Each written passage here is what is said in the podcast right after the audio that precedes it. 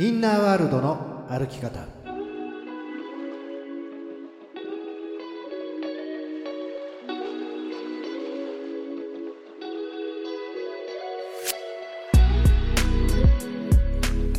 こんにちは吉田博親です。こんにちは飯島静香です。インナーワールドの歩き方。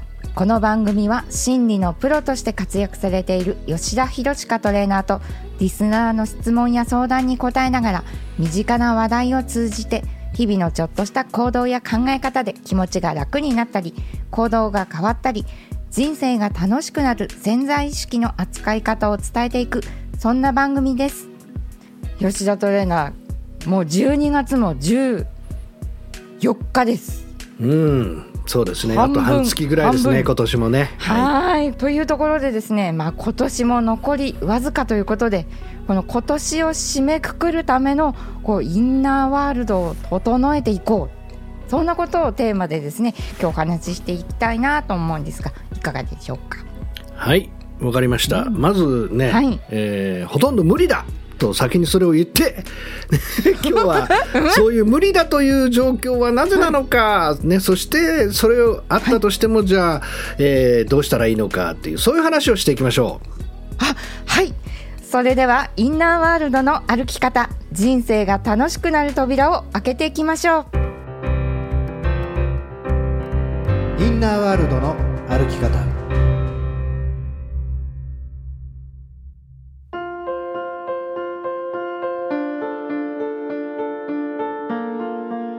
えー、っと、まあ、無理だって言ったじゃないですか。はい、うん、無理だ。びっくりした。これね、なぜかっていうとね、僕ね、散々パラね、はい、30年間以上、まあ、しーちゃんも経験あるかもしれないけど、年を越すような、ちょっと長期セミナーってやったことあるんですよ。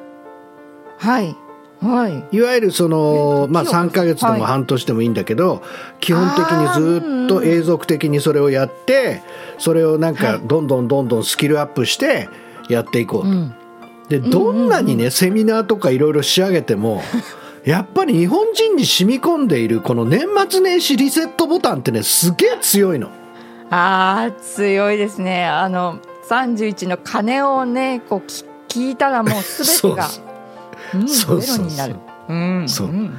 なのでその締めくくってもいいんだけど、はい、どうせ忘れちゃうよっていうさ、はい、あなるほどなるほど。そういう感じですね、うん、そう。だから一応ね一応だから、はい、まあ冷めたことを言っちゃうとでも事実は事実だから、はい、だからよく考えるとね、まあ、どんなことがあってもまたリセットされて来年をスタートできるからそれでまず良しとするっていうね、ことと、うん。うんまあそのやっておいて損がないこと。そして今年は実は特別だよっていうこと、はい、いろんなバージョンがあるのでちょっと簡単にお話をしていきますね。はい、はいお願いいたします、うん、まずだからやっといて損はないことっていうのは何かって言ったらやっぱり自己承認ですよね。うん、自己承認。うん、やっぱりその僕はこの後ちらっとお話をしますけど、うん、2023年ってものすごくやっぱり深くでいろんなことがあった年だなと思うんですね。はい、でいろんなことがこの世界に現実の出来事として起きていた。ということはね、自分とは例えば海の向こうで関係がないように見えたとしても、やっぱり意識の中では全部つながってますから相当揺さぶりがあった1年間だった人が多いんじゃないかと思うわけですよ。はいそんな中でもねあのいろんなやっぱり疫病がやっぱり流行る中でも、まあ、私も一回ねあのインフルエンザに今年、はい、何十年ぶりぐらいでかかりましたよね病気にねまともに。まあ、だだけどそういう中でもやっぱりまあね、うん、年末をこうやって迎えられたっていうことを感謝して承認するっていうことはまず取得に越したことはないだろうな。そして身近な人たちの本当に健康であったりとか幸せがあったらもうまずそれをね本当に感謝するっていう、それをやっておくことはもうやって絶対損はないなと思いますね。はい、うん、あとはなんかこれをこうしようあれをこうしようってあんまりいっぱい思ってもリセットボタンが入っちゃうので、うん、はい。僕が好きなのはそれを忘れない程度に漢字一文字ってあるじゃない？よく。漢字一文字漢字一文字トレーナー漢字一文字言いますか？聞きたい聞きたい。いやいやいやいや漢字一文字をも、はい。僕まだちょっとあの決められてないけどあそれを決めておくっていうふうにしておけば、はい。すごく1年を振り返るのにいい年じゃないかなって思いますよね。はい。うん、で僕の中ではいくつか候補がありますけれどもまあそれはね、ちょっと今のこの時点ではまだ何とも言えないですけど、うんはい。あのー多分えっといつだっけな、うん、去年の今頃は僕ね「よみがえる」とか多分言ってたと思うんですよね。はい。うん、それこそその日常生活が戻ってきてまた同じようなその人の流れが起きて仕事のスタイルが戻ってきて僕自身もいろんなものが戻ってくるっていう観点で僕は「よみがえる」ってまあそれは今年のテーマだったかもしれないですけどそういう形で漢字のテーマを持ったのを覚えてるんですね。うんうんうんうん。はい。だからそういうものでその今年1年を振り返って細かくやってもあんまり覚えられないので。なんか漢字一文字で表すと何かなっていうことをどっかにメモしてね、残しておくのはいいんじゃないかなと思いますね。はい。漢字一文字。それでやっぱり一番大きなテーマはあの僕あっちこっちでねブログであのもう書いたりとか騒いでるからしーちゃんも読んだと思いますけどはい。ちょうどコロナウイルスがあ発見されて、今4年経ったっていうこれが一番でかいと思います。はい4年経ちました。うん、うんでなぜならその全く予想だにもしていないような病原菌が発見され、瞬く間に世界に広がっていったわけですよ。うんうん。で、まあ、12月に武漢で発見されて1月にその日本のなんかそれこそ、あのーゴージャスなねこの、はい。えー船の中でもうはい。いきなりクラスターが発生して僕ねギリギリに3月に、えーっとその3年前にハワイに行けたんですけど、はい。まあ本当にあんな空港見たことがないっていうぐらい人がいなかったですよね。ああガラガラでしたか。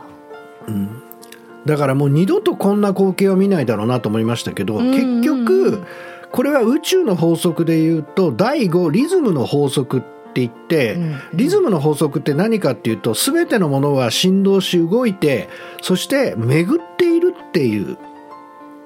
だから星の位置とかなんとかっていうのもずっと巡ってるわけですよね。はい。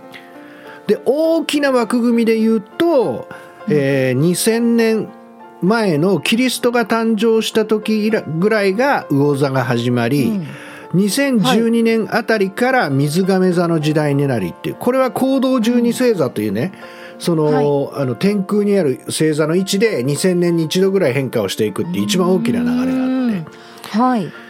その中であとは今度は地の時代から風の時代にっていうね。これは数百年に一度の単位で変化をしていくっていうところがまたあ起きていたりとか。でもこれもだから全部巡ってるわけですよ。はいだからコロナが現れた時に一体何が巡ってきたんだって言ってじゃあまその前の疫病があったのはって言ったらちょうど100年前にえースペイン風邪っていうのが、えー1918年から20年ぐらいにあったわけですね。はいでもしこれが巡ってきている宇宙の法則で巡ってきてるんだとしたら、その前後で世界はどうなっていったのかっていうことをみんな見たわけですよ。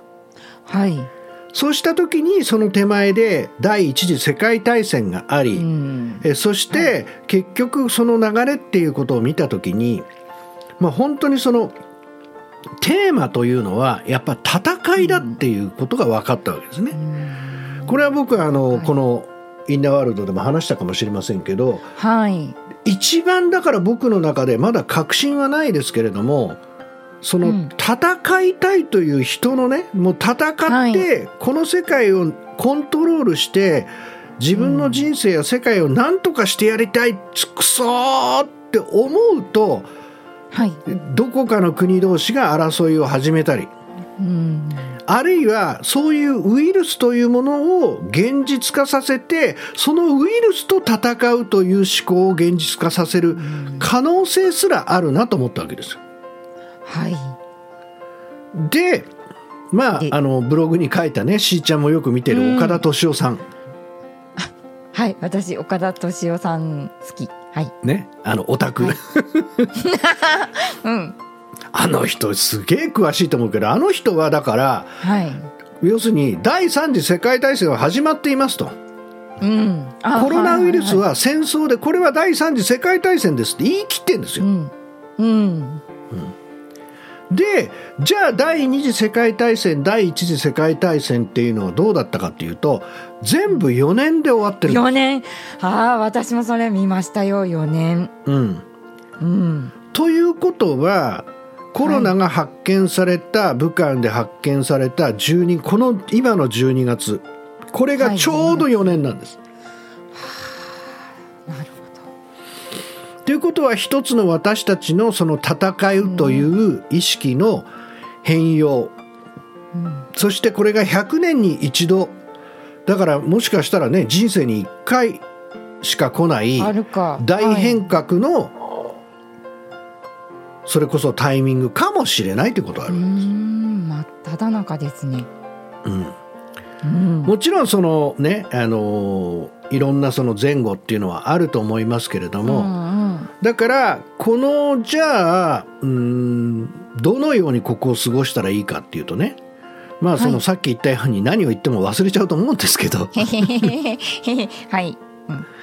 やっぱりその私にとって本当に大切なものは何だろう？はい。大切な人は誰だろう？うんだからそれを別の言い方をするとああやってコロナになったけれどもねそのコロナになって分かった、本当に日常にあって素晴らしかったことって何だろうとかね。うん。コロナになったからこそ僕もやっぱりいろんなそのはいズームとかでね、やる実習を考えたり、まあこんなに考えることなかったですよね。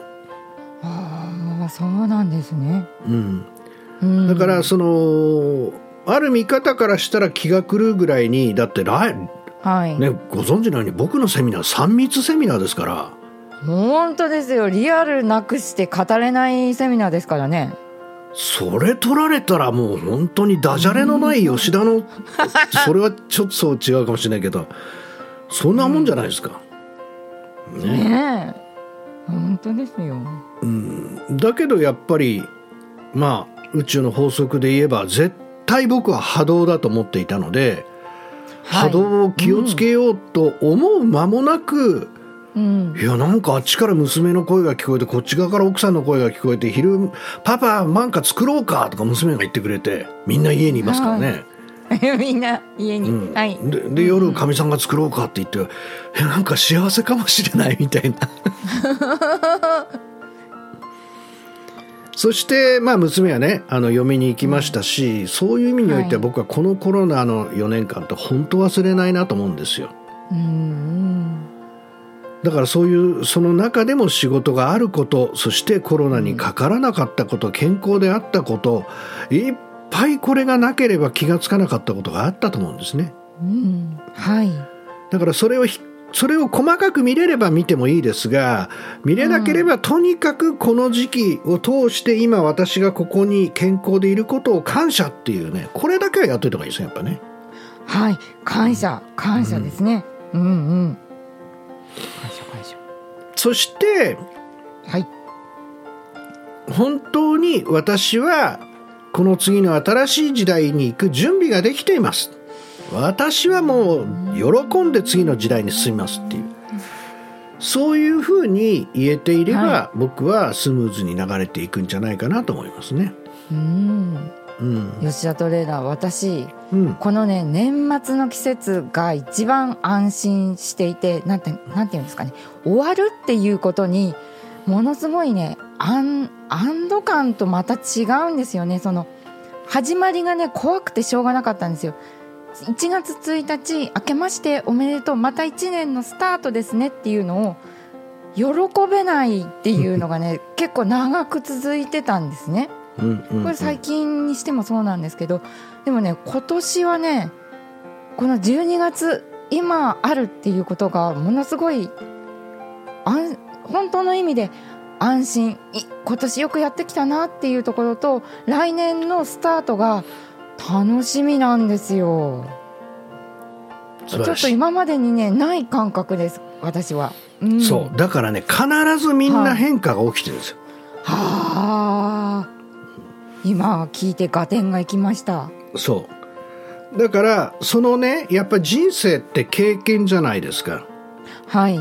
すごくあのね例えばお金があればみんな豊かになると思うけど実際ね前にも話した通り、先進7カ国の方が幸福度が低いとかね、そうですね、うん、そうなんですよね。だからつまりそのポジティブなことばっかりあっても人はただ飽きてきちゃうだけで、うん、全然やっぱり比較がなってこの極の幅がないとやっぱり自分の人生は楽しめないわけですよ。はい。そういう部分においては絶対的に逃げられない本当にこうネガティブな曲というか、うん、一つのことを直面させられる機会を強制的にでも4年間全世界の人間が見させられたっていうね、うん、はい。だから僕は全人類共通一時と言ってたわけですけど。そうですね。おっしゃってました、うん、だから、うん、逃げられなかったですよねだからこれはね、うん。なんか封じ込めるとかさ、ね、なんか中国とか言ってたけど、うんうん、封じ込めるとかさそんなもんとても無理だったわけですよ。無理でしたね。防護服の人とかが家に訪ねてきたりしてましたもんね。うん、うん、だから、まあ、そういう部分においてみんながこう経験をして、えー、その中で、うん、まあその反強制的に家にいなければいけないとか、うん、えー、業務体系が変わるとか、まあ、本当にその中ではね、はいやっぱり職を失ったりとか健康を害した人もいっぱいいると思うんですね、うん、だからそれはいろんな未曾有の経験だったと思います、はい、でもそのことが本当にあったからこそっていうこともたくさんあると思うのでそれをやっぱりどれだけ受け取れたかがこの後の時代それが普通に戻った時にいかにこうねあまあ宇宙の法則でいうと圧縮と解放っていう作用なんですよ。はいうん圧縮と解放うんやっぱり圧縮されるものが強ければ強いほどバーンとその後解放があるっていう。はい、まあその宇宙の始まりなんかはその超圧縮されて解放がビッグバンみたいなもんですよね。だからそういうかのあの働きになるので本当にそこをしっかり受け取れている圧縮が効いた分大きく開けるっていうことでそれをひっくるめて、はい、あらゆるそのネガティブだったこともあらゆることを受け取るっていうことで感謝をするっていうね、うん、そんなことができるといいんじゃないかなっていうふうに思いますね。うん、はいで言ったようにこれをまあ聞いた聞いたらばそれをね、もう本当にその忘れないうちにありがとうございますありがとうございます感謝しますって覚えてる代だけやればどうせ年末年始でリセットされちゃいますから、はい、リセットされちゃうから。はい。また思い出した時にですねこのインナーワールドを聞き直して、はい、ああ去年そういえばそんなこと言ってたなと。いうぐらいでいいと思います。はいなぜならやっぱり深刻になるのが一番良くないんですよ。ああ深刻になる、うん、そうなんだ。やっぱり私の中に戦いがあるからそうよね。戦いよくないわよね。昔の人間と同じ。もうそんとそんな戦いとかやってる自分が嫌とか言ってたらどんどん暗くなりますから、そうですね。世界が世界がってなってきちゃいますからね。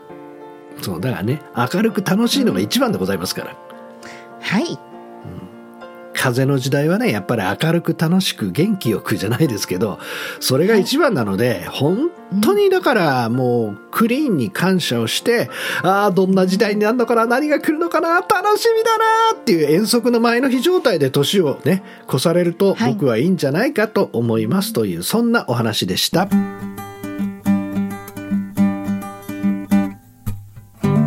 インナーワールドトラベルガイドこのコーナーはインナーワールドの旅をより楽しむためのキーワードをお伝えします。それでは今日のトラベルガイド。自己犠牲。あなたは何かや誰かのために我慢や困難を進んで受け入れるということはないでしょうか。表面で取り繕ってもあなたのインナーワールドは目に見えない傷をこの瞬間にも負っているかもしれません。自分を犠牲することが癖になっている。自分さえ我慢すればと頑張っても問題は解決せずあなたの魂はどんどん傷を負っていきます。自分を犠牲にすることは誰も救うことがないのです。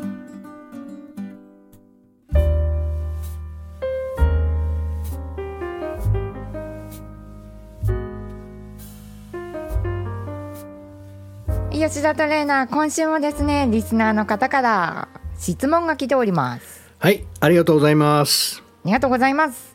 吉田トレーナーしーちゃんこんにちは。こんにちは。うんこんにちは。え仕事自分自身についてお聞きしたいことがあります。今の職場は3年ほど勤めています。前職も積極接客で現在もお客様に関わる仕事をしていますが時々というか不安に襲われることがあります。自分が大きなミスをしてしまうのではないか。いつも不安で特殊な業務が交代で回ってくるのですがとても緊張します。人間関係は問題なく楽しく働くことができているのですが理由なく不安になり涙が出てくることもあります。自分に自信がない完璧でありたいという部分もあります。自分に自信がないこれは今始まったことではないと思いますが自分に自信を持つとはどのようにすればよいでしょうか。ラジオネームアグレッシブにもこさんです。はい。アグレッシブ、アブグレアグレッシブにモコさんなのか、アグレッシブにモコさんなのかよくわかりませんけどね。はい。ありがとうございます。はい、はいありがとうございます。うん。まあその名前にある通り、アグレッシブに行きたいんでしょうね。アグレッシブにね、もう、うんわーこれね、だから多いんですよ、自信が欲しいっていう人ね。うん。なんか自信がない。うんうんうん、自信がない。あのー面白いもんで成功している人っていうか、まあ、成功することより成功し続けることの方が難しいってよく言言ったりするんですけど、はい。ええなんでそんなにね突き進むんですかって言ったら、い、やいやもうとても自信がなくてこんな状態じゃいられないからもうとにかく次のレベルにどんどん行かないとっていう人もいるんですよ。はい。ああ、なるほど、なるほどう。ん、だからその成功者とか何か大きなことを成してる人がめちゃめちゃ自信があって、俺は自信があるんだみたいな だからやってるとは全然限らないってことなんですね。ああ、なるほど。うん、一つ言えることは自分に今自信があるだろうかないだろうかってうん。いうふうに思うということは、うん。すごいシンプルに言っちゃうと意識が自分に向いているってことなんですよ。うん、そうですね。自分に自信があるかどうかという自分に意識が向いています。そう。はい。で、はい、そこに入るからうまくいかないんですね。あおーなるほど。だから僕言った通りね前の番組で言った通り、これ現代病なんですよ、あー。あー。はい。現代はカロリー型、情報型、自意識型っていうね、自意この識うんね、この型型型っていうね。はい。まあそれを全部一発で飛ばせるのが本当に思い切り自分が自由に自己表現するっていう。そのことでカロリーも消費されて、ね、意識も外に向いて情報も血肉化されますよみたいな半分冗談でそんな話を言いましたけど。はい。自分に意識が向くと弱いんですよ、うんうん、これは誰でもそうです、あ誰でも。うん、いやいや,、いや今はじゃあ僕は何パーセントぐらい自信があるかなとかさ。やだ。うんうんうん。ね一番自信がある時に比べて自分は今何パーセントぐらいだろうと分かんないもんだって。あ いやそうですね。それ今の初めて聞いた。ね、ちょっとなんかわかんないもん。でしょ？うん。だから自分に意識が向いてないっていうことが一番宇宙とつながっている、い、わゆる自我がないっていう状態なんですね。はい、うんでその前からお話ししている通り自我イコールエゴが、ね、働いているっていうことがあー悪さをしてるわけです。でエゴが悪いということではなくて、うん。エゴというのは自分を守るためにあるものなので必ずありますから、エゴをなくすことはできないんです。で、はい。なくす必要もないんです。なぜなら自分という答えを守るために活動してくれているのでね。うんうん。ただエゴが強くなりすぎると過剰に人の言葉に敏感になったり過剰に自分を守ろうとしたり、過剰に自分が足りない足りない足りないっていうので周りに悪影響を与えたりするわけです。はい。だからあのアグレッシブニモコさんの場合は結局エゴが過剰に働いている、うーん。うん、だから別にそんなにその今までだってなんやばいと思いながらも緊張しながらもやってきてるんだから、ね、能天気に考えればきっとこの先も大丈夫 ってな言うこともできるのかもしれないけどでも今度はダメだったらどうしよう今度はできないかもっていうふうになるっていうことでしょ？はい、なんかそれがこうなんていうんですかストレスになってうんねでよく聞きますけれどあの体にねこう出ちゃったりとか。うんうんうん。ねこう免疫系をやられちゃってみたいなのとかよく聞く話なのでね。まずねだからその、はいなんでその、はいまず健康に来るっていうね。まあその、はい。うん、僕がこの間、うん。インフルエンザにかかったのはあれはもう完全に菌に接触したからじゃないですか。うんウイルス、うん、で菌に接触すれば基本的にその感染してしまうわけですからそれは病気になるわけですよ。うん。そうじゃなくて、なんかすごくこう疲れやすいとか、まあなんか体調が悪いとか、なんか、はそういうね、その菌とか一切関係がなくバランスがおかしくなるっていうのは、大体ネガティブな感情がいろんな臓器に溜まっていくっていうふうに言われてたりするんですね。はい。うん。でそのじゃあネガティブな感情がどうして溜まるかっていうと感情を感じきらずに飲み込むからなんですよ。うーん飲み込む。うん、そして、えー、分かりやすい例で言うと特に感情を溜め込んでいる人が、えー爆発するっていうのはよくその切れるとかね、はい。うん、なんか普段おとなしかった人が突然切れるとかいうのはもう溜めといた感情が爆発するっていう。だけど爆発した方がまだそのうん。臓器にたまらないっていうか抜けていくからいいのかもしれないぐらいなんですよね。あ体には。はい、うん。それをやりすぎると、いろんな体に来て病気になる。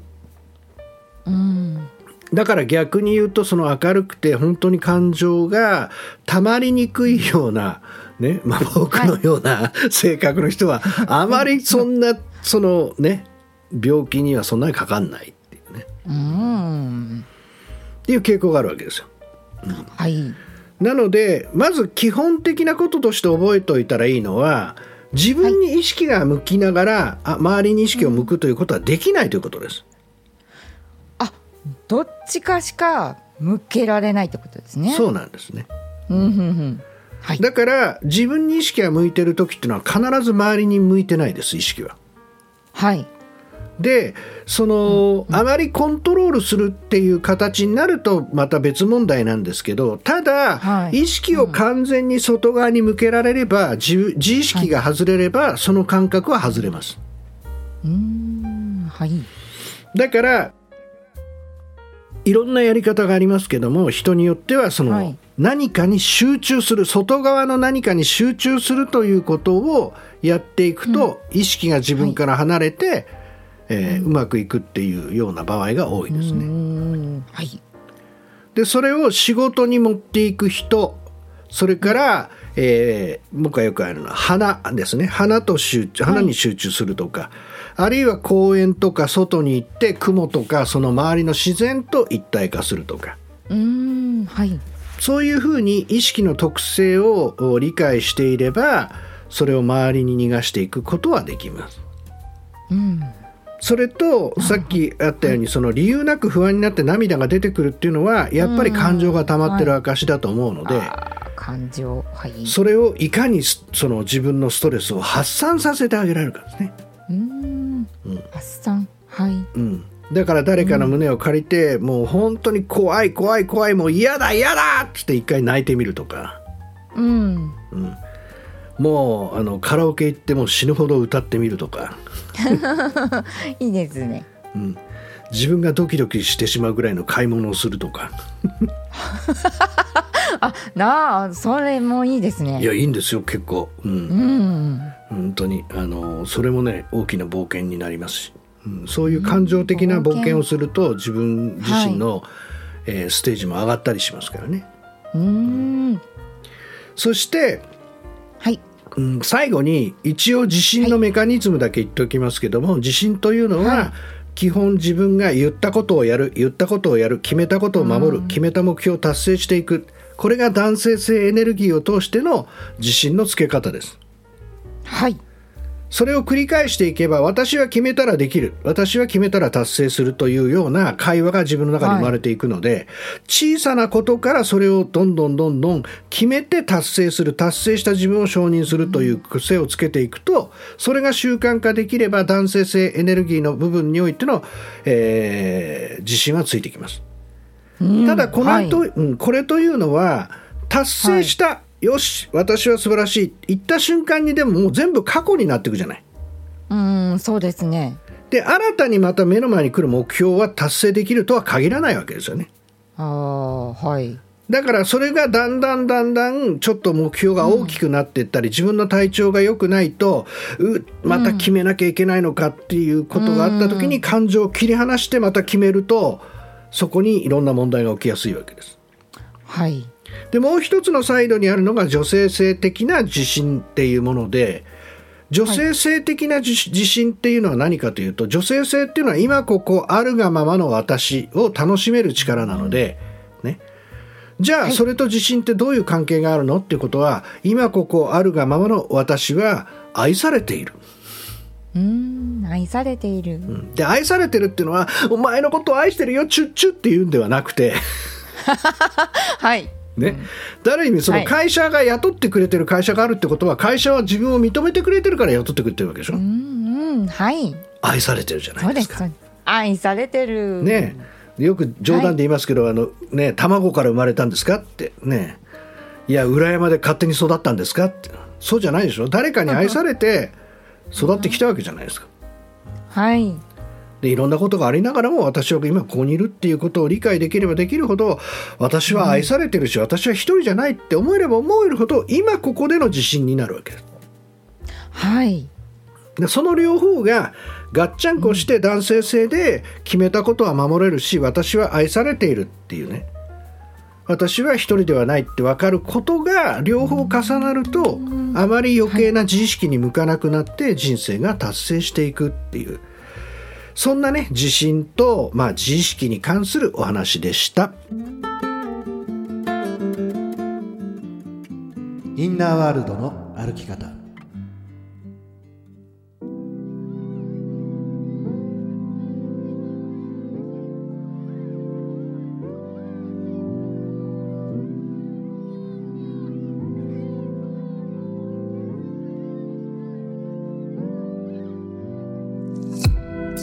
さて今日のインナーワールドの歩き方いかがだったでしょうか？吉田トレーナー今日のお話のポイントをお願いいたします。はい。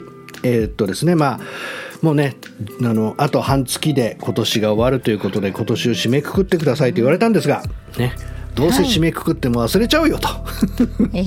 すごいのっけからとんでもないことを言ったんですが、あのーまあ、いい意味でね、日本人ってすごく、この、お正月、年末からお正月にかけて、えーやっぱりリセットする傾向があるので、まあ、まずね、えーこの1年よくやったということを承認することと、うん今年の年末は特にねコロナウイルスから発生が4年経っているのでその4年というのは戦いのサイクルが非常に終わる時でもあるので本当にこのね、4年間自分はよくやったっていうことを承認しておくに越したことはないでしょうと。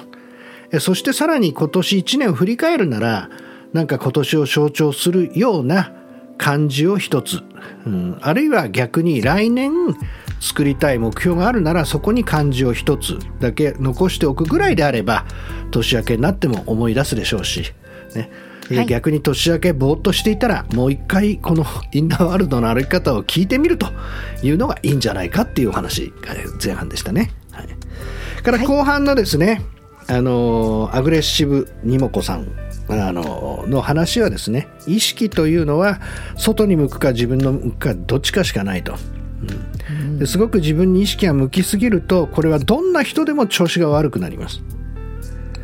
で自意識と宇宙の法則というのは両立できないですね。宇宙の法則が働いている時意識は完全に外にありますので外に向けるようなトレーニングであったりあるいは自信というものもあるのかないのかバロメーターももう何もないんですね。ただもしそれを自分の中で自信というものに引っかからずに自由に自分が決めたことを生きて自分の人生を築きたければ男性性エネルギーでは言ったことをやる決めたことを達成する小さなことからその習慣をつけていくと私は言ったことができている言葉を生きているっていうサイクルが生まれそして女性性エネルギーで私は愛されているからこそ今ここにいるっていうそこの意味付けを世界の中にできていくと男性性女性性を通して自分という中に自信が生まれて人生が安定していきますよっていうそんなお話でした。さてこの番組ではお聞きのあなたからの質問相談などをお待ちしています。やりたいのにできない頑張っているのにいつも同じ結果になってしまう。今よりもっと成功したい自分を輝かせたいなどなど人生を楽しみたいのに楽しめないそんなお悩みや相談心の仕組みの質問何でも聞いてください。質問の宛先はひらがなで吉田ひろちかと検索していただいて YouTube、アメブロ、LINE 公式などからお寄せください。また来週12月21日は8時から、えーインナーワールドの歩き方ライブを行います。イエーイ。お楽しみに。イエーイお楽しみに参加方法視聴方法につきましてはインナーワールドの歩き方公式ブログまたは吉田トレーナーのフェイスブックあるいは飯島静香のフェイスブックで告知させていただきますのでこちらをチェックしてみてくださいはい、ぜひね、それまでにあのライブでもね、お答えできるような質問などもお待ちしていますので、どしどしお寄せください。インナーワールドの歩き方今日はこの辺でお別れですお相手は飯島静香と心理トレーナー吉田博親でした。また来週同じ時間にインナーワールドでお会いしましょう。